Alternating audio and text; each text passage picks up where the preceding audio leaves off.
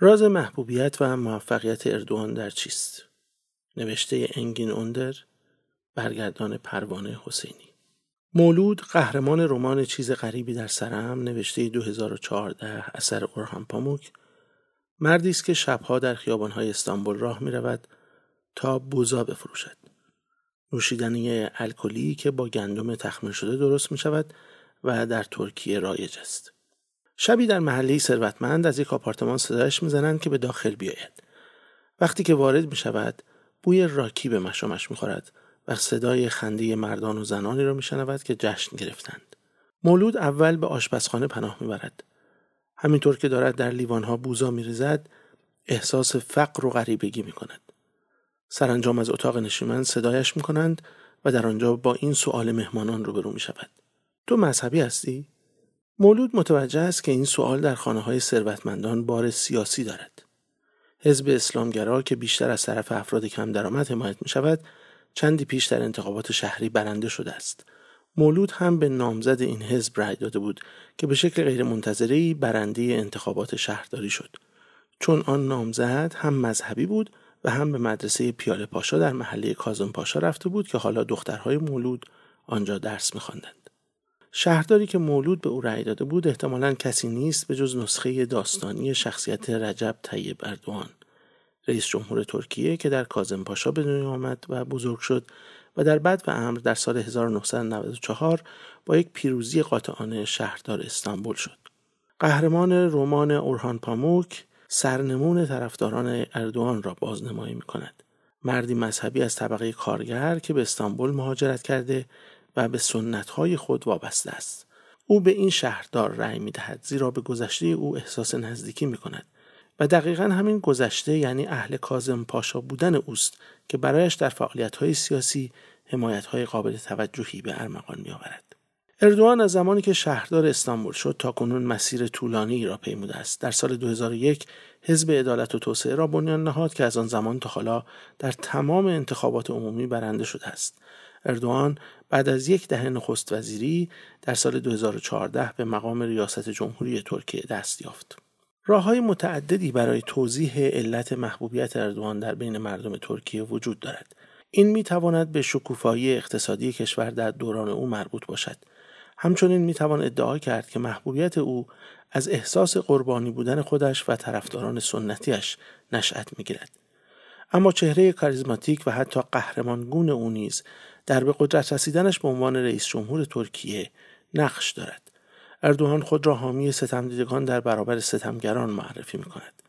رسانه های جهانی خیلی وقتها رئیس جمهور ترکیه را پوپولیست می‌خوانند اما پوپولیست واژه‌ای است که آنقدر بیرویه و بدون حساب استفاده شده که از معنی توهی شده است فراتر از آن این مقاله به شرایط سیاسی ترکیه می‌پردازد یعنی وضعیتی که در پس برچسب پوپولیستی و به قدرت رسیدن اردوان نهفته است به هر حال پوپولیست ها محصول بستر سیاسی محیط خود هستند آنها به شکلهای مختلف و در پاسخ به تقاضاها و متناسب با جمعیت آماری خود ظهور می کنند.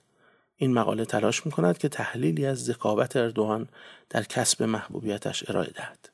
شاید مشکوک به نظر برسد که برای نوشتن از یک رهبر سیاسی ابتدا به هویت طبقاتی او اشاره شود.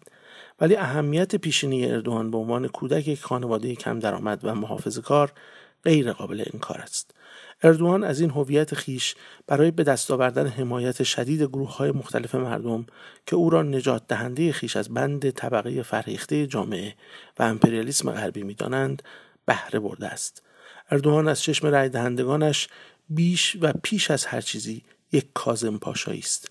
مردی از کازم پاشا اصطلاح کازم پاشایی را خود اردوان رواج داد. قبلا کازم پاشا تنها به یک منطقه از استانبول گفته می‌شد که ویژگی شاخصش این بود که به گروهی از طبقه کارگر در همسایگی محله های ثروتمند سکنا داده بود. کازم پاشا زاغه نیست اما از آنجایی که در کنار محله های ثروتمند قرار گرفته در مقایسه با آن محله ها مثل یک زاغه به نظر می آید. کازم پاشا سایه است در حاشیه نورهای زندگی شهر. با ظهور اردوان کازم پاشا تبدیل به یک اصطلاح فراگیر شد که نه تنها مصادیق اقتصادی و جغرافیایی را در بر می گرفت بلکه شامل یک جور سبک زندگی یا هویت هم می‌شد. برای حامیان اردوان این به معنی نزدیکتر بودن به مردم بود امتیازی که از نظر آنها فرهیختگان روشنفکر و سیاسی کشور آری از آن بودند در این حال از نظر کسانی که از اردوغان حمایت نمی‌کردند رفتار و زبان او شنی و اوباشگونه بود در دهه 1990 و دهه 2000 این موضوع به سرعت به مهمترین حد فاصل بین گرایش چپ و راست در کشور تبدیل شد. طرفداران گروه اپوزیسیون اصلی ترکیه به نام حزب جمهوری خواه خلق از اساس همان مردمی که از دید حامیان اردوان ستمگران واقعی هستند. اردوان به عنوان رهبر حزب عدالت و توسعه از این موقعیت استفاده کرد او برای ساختن زیربنای حمایتی خود به شهرهای کوچکی روی آورد که در دوره های اول صنعتی شدن ترکیه در دهه های 1920 و 1930 مورد بیتوجهی واقع شده بودند. در اواخر قرن بیستم بر اثر این صنعتی شدن شکاف بین جمعیت شهری و روستایی ترکیه به شدت عمیق شده بود. توسعه چشمگیر اقتصادی در شهرهای سواحل غربی مثل استانبول و ازمیر به شدت با وضعیت شهرهای کوچک و نادیده گرفته شده زیادی در فلات آناتولی در تضاد بود. وجود فرصتهای شغلی بیشتر، دانشگاه های بیشتر و یک فرهنگ شهری سرزنده به رواج مهاجرت از مناطق روستایی آناتولی به شهرهای عمده به ویژه استانبول منجر شد. متعاقبا شهرهای ترکیه به جهانهای کوچک ایدئولوژیک تقسیم شدند. اردوان شاید اولین سیاستمداری بود که روی آن بخش از جامعه دست گذاشت که تا آن زمان خارج از معادلات سیاسی قرار گرفته بود. این بخش از جامعه متشکل از مردمی مثل شخصیت مولود در رمان پاموک بودند که از روستاهای آناتولی به استانبول مهاجرت کرده بودند. پیشینه شخصی اردوان با حامیانش مشابهت دارد. کودکی او کودکی آنهاست برای آنها اردوان پیش و بیش از هر چیز فرزند یک خانواده از طبقه کارگر سنتی است او در خانه به دنیا آمده که با بخاری گرم شده او فوتبال بازی می‌کرده و سرزنش می شده که دارد وقتش را تلف می کند. پدرش به او دستور می‌داده که دست از خیال بافی های بیمعنی بردارد و برای خودش هدفی پیدا کند. ساده ترین پاسخ برای این سوال که چرا مردم به اردوان رأی می‌دهند در موفقیت های اقتصادی که او برای کشور آورده یا جاده هایی که ساخته نهفته نیست بلکه پاسخ در این حقیقت است که اردوان شبیه آنهاست. مثل آنها حرف می‌زند و مثل آنها فکر می کند برای آنها اردوان تصویر یک آدم معمولی است. مبالغه نیست اگر بگوییم که شخصیت سیاسی اردوان شبیه شخصیت داستانیش است.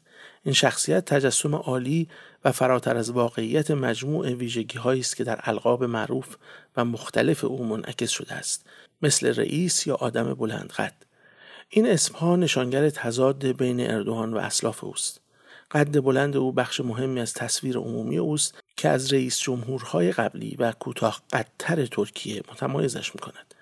اما موضوع به همینجا ختم نمی شود. در به قدرت رسیدن اردوان نمایش مردانگی هم نقش محوری دارد. مردانگی پدرسالارانه و منطبق بر هنجارهای پذیرفته شده یکی از مایه های اصلی تولیدات فرهنگی در ترکیه است. برای مثال فیلم های یسیلکام قهرمان های به شدت مردانه را چنان به نمایش می‌گذارد که بینقصی و جذابیتشان به هیچ وجه زیر سوال نمی رود. و گرچه این قهرمانان سینمایی از بسترهای اجتماعی ضعیف برمیخیزند حتما پیروز می‌شوند. در فیلم مشهور جنگ ستارگان ترکی مردان ترک در نبرد با دشمنان خارجی به پیروزی می‌رسند و در حالی که سیبیل های چخماقیشان برق می‌زند دختران گرفتار را نجات می‌دهند. در الگوی مشابه اردوان همچون داوود به نمایش در میآید در مقابل جالوت.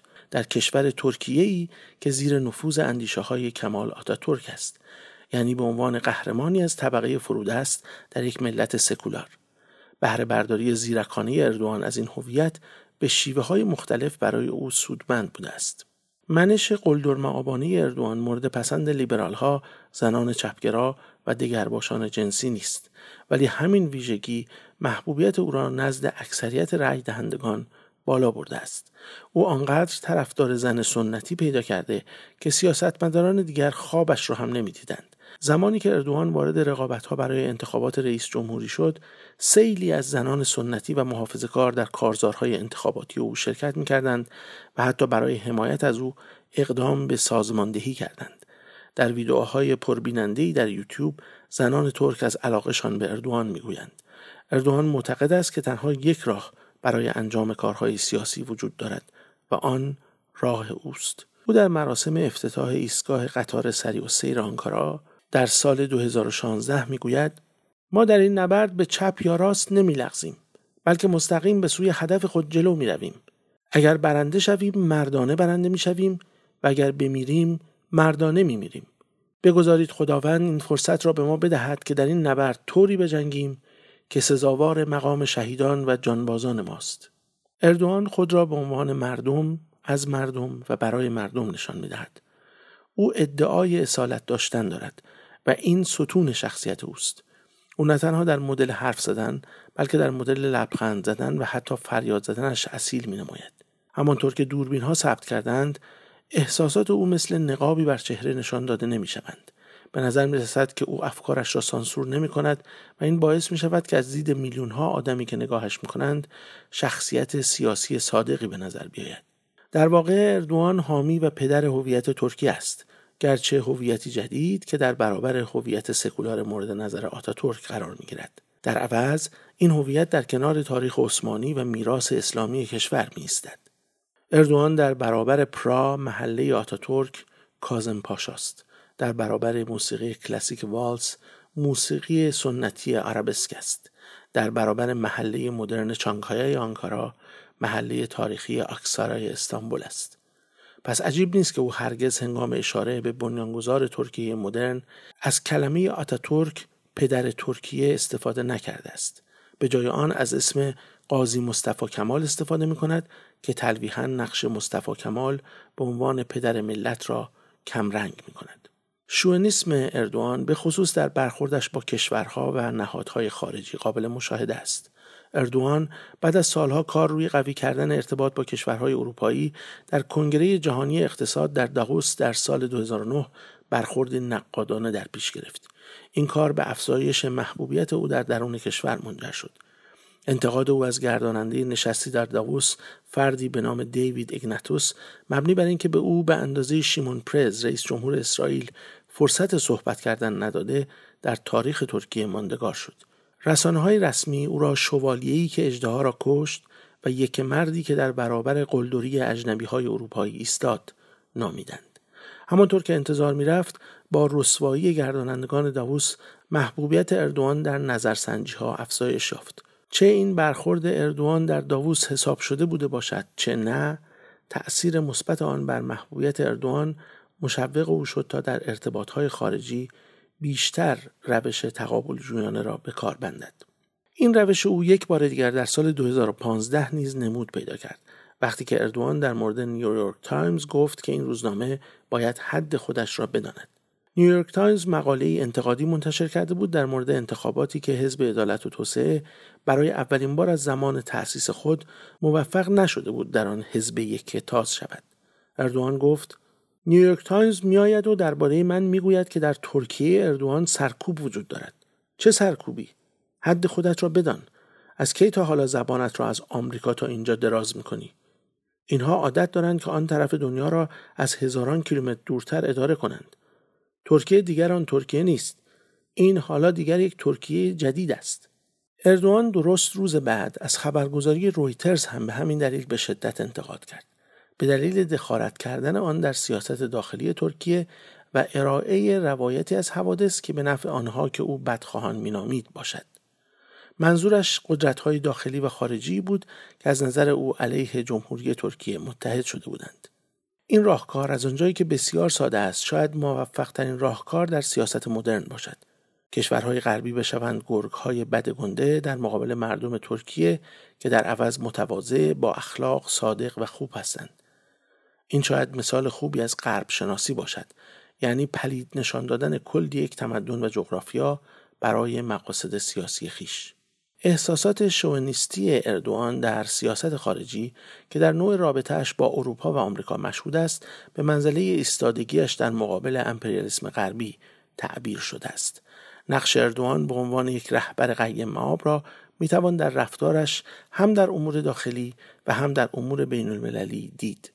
در حوزه داخلی پیشینه کازم پاشاییش به او کمک کرده تا حمایت زیادی از آن بخش جامعه جلب کند که قبل از این در صحنه سیاسی ترکیه کمتر حضور داشتند علاوه بر آن لحن شوونیستی او در ارتباطاتش با نهادهای اروپایی و آمریکایی از او تصویر رهبری را می‌سازد که در برابر امپریالیسم غربی ایستاده است و به این ترتیب در چشم رأی دهندگان ترکیه شعن او بالا می رود.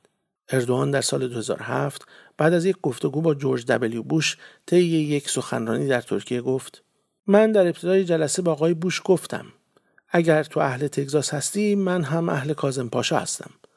به او گفتم که صبر و تحمل ترکیه حدی دارد. گفتم ما دیگر تحمل نمی کنیم. تأکید کردم که خطر پکک باید به پایان برسد. گفتم بارزانی یا ترکیه تصمیم خودتان را بگیرید. وقتی که یکی از حضار از اردوان پرسید که آیا بوش کازم پاشا را می‌شناسد پاسخ او ساده و سریح بود. یاد گرفت. حالا دیگر می‌شناسد.